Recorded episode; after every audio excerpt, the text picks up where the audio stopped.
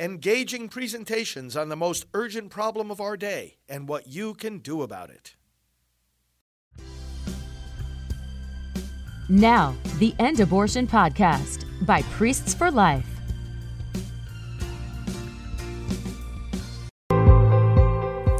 Well, hello, friends. Pro-life leader Frank Pavone here, director of Priests for Life. Welcome to our time of prayer and scripture reflection. I invite you to leave your prayer intentions in the comments, and we can delve into the Word of God and put ourselves in the presence of God. In the name of the Father, and of the Son, and of the Holy Spirit. Amen. Lord God, you have given us responsibility for our nation. You have given us responsibility as a people who governs itself, as citizens who can elect our leaders. And we ask you to help us to draw wisdom from your word when it comes to civil government. Draw wisdom from your word when it comes to our responsibilities as citizens. Help us, Lord God, to always obey you first and to hold those who are in public office accountable to your word and to your law. Lord God, we ask forgiveness of our sins. As we present the standard of your word to others, we always do so, starting with a spirit of humility and repentance from our own sins. Give us a new start again today. Give us new life in Christ, and may we proclaim him to the nations, who is Lord forever and ever. Amen. Our reading today is from the first book of Samuel. Samuel said to Saul, "Stop, let me tell you what the Lord said to me last night." Saul replied, "Speak." Samuel then said, "Though little in your own esteem, are you not leader of the tribes of Israel? The Lord anointed you king of Israel and sent you on a mission, saying, 'Go and put the sinful Amalekites under a ban of destruction. Fight against them until you have exterminated them.' Why then have you disobeyed the Lord? You have pounced on the spoil, thus displeasing the Lord." Saul answered Samuel, "I did indeed obey the Lord and fulfill the mission on which the Lord sent me. I have brought back Agag, and I have destroyed Amalek under the ban. But from the spoil the men took sheep and oxen, the best of what had been banned, to sacrifice to the Lord their God in Gilgal." But Samuel said, "Does the Lord so delight in burnt offerings and sacrifices as in obedience to the commandment of the Lord? Obedience is better than sacrifice, and submission than the fat of rams. For a sin like divination is rebellion, and presumption is the crime of idolatry. Because you have rejected the command of the Lord, he too has rejected you as ruler." The word of the Lord. Thanks be to God. Well, brothers and sisters, we see here again the hierarchy that God set up when it comes to civil government and to his own kingship. We saw it when the people of Israel asked for a king, and the initial objection, Samuel explained it to them in the name of the Lord, was that the king would become corrupt, that the king would not serve them but abuse them. And when finally, after the people's insistence that they would have a king, God said to Samuel, "Okay, grant them a king." And then he chose Saul. God chose Saul as the first king. God reminded them, "Both you and your king have a king in heaven.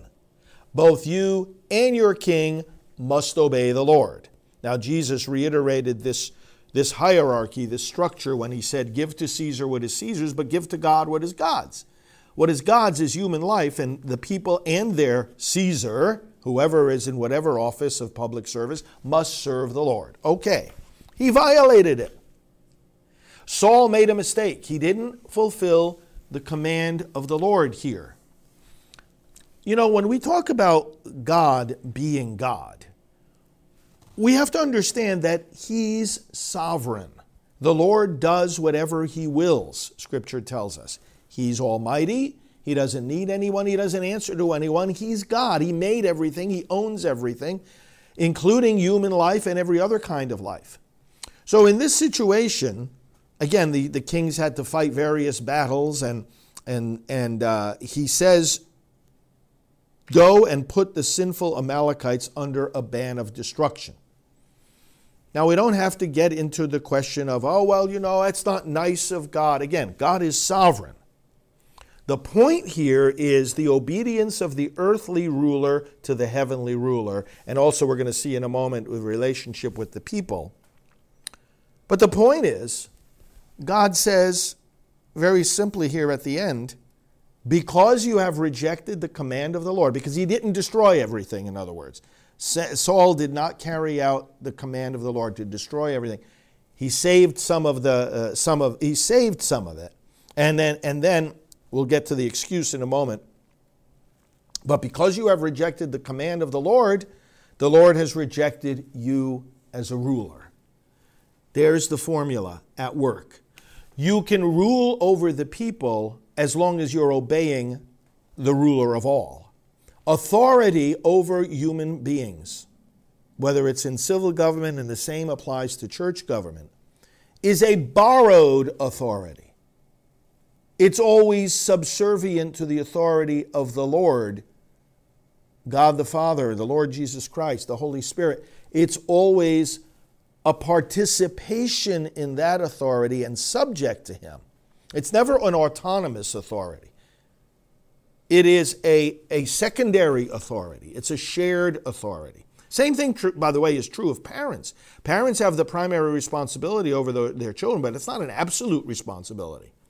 Parents cannot abuse their children. Parents cannot abort their children. It's a stewardship that God gives us. So just as God gives parents a stewardship over their children, God gives earthly rulers a stewardship. They are always answerable to Him, accountable to Him. Now, what makes it worse is that Saul tries to put the disobedience in religious terms. And we see earthly rulers doing this all the time, where they claim to be believers and say, oh, but I'm practicing my faith. He says, oh, but we saved these things because we wanted to bring them back to offer sacrifice to the Lord. And here's where the response is the Lord deems obedience more important than sacrifice. Let's go to the great Psalm of repentance, and we see this theme, do we not, in Psalm 51, where the psalmist is repenting of sin, and he says, "For you will not delight in sacrifice, or I would give it. You will not be pleased with a burnt offering. The sacrifices of God are a broken spirit, a broken and contrite heart, O God, you will not despise."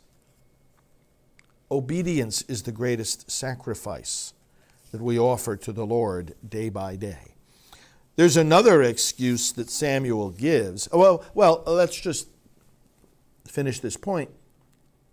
When you have public officials saying, when they support things like abortion, oh, but I'm doing this consistent with my faith. It's the same kind of problem here. You don't dress up disobedience in religious language. You obey the command of the Lord. Protect life. That's it. You don't get into theological discussions. You don't get into spiritual rationalizations. You don't say you're practicing your faith while you're disobeying the source of that faith. You obey. Now, when we go one more verse after this reading ended, we read in, this is 1 Samuel 15. If you go to verse 24, listen what Saul says further. He says, I have sinned. Okay, he recognizes that. I have transgressed the commandment of the Lord and your words. And then listen to this excuse. Because I feared the people and obeyed their voice. Well, there it is. public officials who want votes instead of obedience to God. I feared the people and obeyed their voice. Whose voice does a government authority have to obey? Well, you listen to the people. That representative government does mean that, of course, you know your people. You know the things that they want to see implemented into law. But it's always got to be one more condition. It's not just you listen to the people, period, amen, as if anything goes. You listen to the people, but then you always have the responsibility, as do they, to discern what is truly good for the community, for the nation, for the family, for the human person. You to discern what is truly good. With that in place, yes, you can say you're listening to the people, but here he was listening to the people instead of the voice of the Lord. In other words, oh, my position here, yes, it might be right according to God's law, but it's unpopular. This is a good passage to contradict that particular trend or that particular temptation. We are celebrating in the United States today the Martin Luther King holiday. Alveda King is a member of our team at Priests for Life. She's a member of our board. She worked with us full-time for 16 years. Alveda and I have been proclaiming to this nation from coast to coast that the civil rights movement of today is the pro-life movement. Dr. King and all those in the civil rights movement called on civil authority to obey the law of God when it comes to the rights, the dignity, the equality of every human being, one to another. The sacredness, as Martin Luther King said in his final Christmas sermon, of the human personality. If we believe in the sanctity of human life, he said, we won't kill anybody. We won't oppress anybody. It's always interesting each year how this national holiday comes so close to the anniversary of Roe v. Wade, the most egregious violation of human rights in our history. Brothers and sisters, let's continue to call public officials to obey the will of the Lord, the command of the Lord. Obedience is better than sacrifice. You don't dress up your objections in religious language, and you don't be listening to popular opinion if that opinion goes against the will, command, and law of God. Dr. King taught us this. He says, you don't do what's popular, you do what's right. And let's pray that the voters, especially now in this election year, will realize that the responsibility that the kings have, kings in the Old Testament, elected representatives in our day, the responsibility that they have is reflected onto the voters as well. We, the voters, have a responsibility to obey the command of the Lord because we govern ourselves. If we're electing our own representatives and then we're lobbying them and then we can fire them if they're not doing the job we want, well, then the burden is ultimately on us. The responsibility is ultimately on us as voters to do the right thing and to vote not just because we like somebody or don't like the other person, but because we're pursuing the command of the Lord and what is right and what is good for the nation and for our family. May we take from these readings the courage and the insight to live our citizenship in obedience to God and for the good of all. Amen. Let's turn to the Lord in prayer. Father, thank you for this lesson. And as you rejected Saul as king, may the voters reject those who similarly disobey your will. May the voters likewise reject those who would put their own opinion above yours, put their own will above yours, and not follow what is morally right. Lord God, we pray for victory in these elections this year, that what is truly good for our nation may indeed come about. We know that today, the 15th of January, the caucuses begin in Iowa, and so the primary season is fully underway.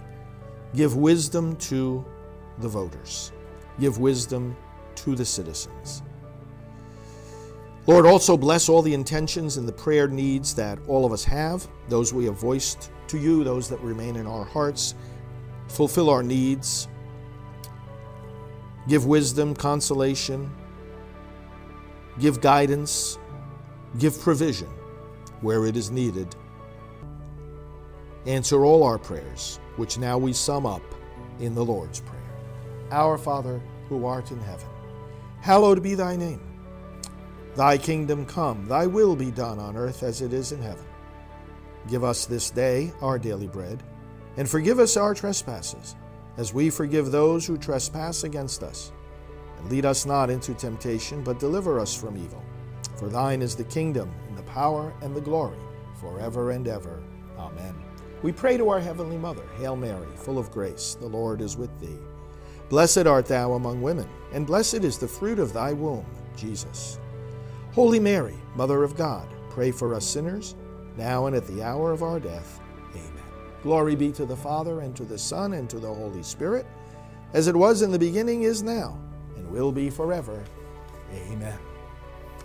Well, friends, we are gearing up for the activities of this weekend. If you are going to the March for Life, join me at the National Prayer Service. Join Bishop Strickland. Come and meet him, Sister Dee Dee, and other honorees, Mark Houck and Mark Lee Dixon, and many great leaders. Come join us on Friday morning at the National Prayer Service at Constitution Hall. Go to nationalprayerservice.com for the details. We'll talk to you soon. God bless you. Hello, I'm Dr. Alveda King, board member of Priests for Life. More money is being spent in America to kill babies in the womb than to save them. Together, we need to change that, and today I want to invite you to support our work at Priests for Life. Why ours rather than other groups? Because we have a unique team that helps lead in every arena of the fight against abortion, and we activate the churches where you find people who are most likely to get involved in that fight. To awaken a pastor about abortion is to awaken thousands of people he serves. We do not receive church funding or government grants. We rely on you for individual donations. We have a very high evaluation among charities and top security on our donation site, ProLifeGift.org. You can go there for a one-time gift or to become a monthly donor, or you can call us at 321-500-1000. This has been the End Abortion Podcast. To learn more, to help end abortion, and to connect with us on social media, visit endabortion.net.